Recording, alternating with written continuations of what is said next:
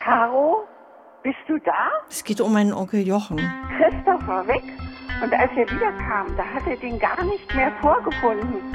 Und da sagten sie, dass er von Amts wegen verbrannt wurde und haben den auch gleich in so ein Massengrab.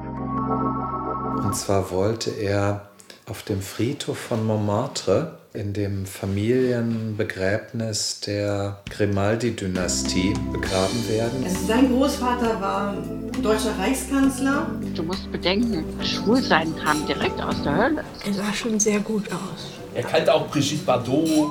Erst hat er bei einer Nutte gewohnt und war Tellerwäscher. Wo? In Paris. Ja, Alles, was später gewesen ist, diese ganzen äh, kriminellen Sachen, das kann man überhaupt nicht mit dem zusammenbringen, wie wir äh, ihn kennen. Als damals dieser Kunstraub stattfand. Können Sie sich daran erinnern? Furchtbar. Furchtbar. Was sagt denn der Strübele dazu? Der Wert der Beute spielt eine große Rolle. Sie konnten nicht mehr die äh, Schlossstecken bezahlen. Ja, der ist ja dann auch richtig abgetaucht. I'm looking for someone who's living here for a long, long time because I'm doing a research on my uncle. Oh boy.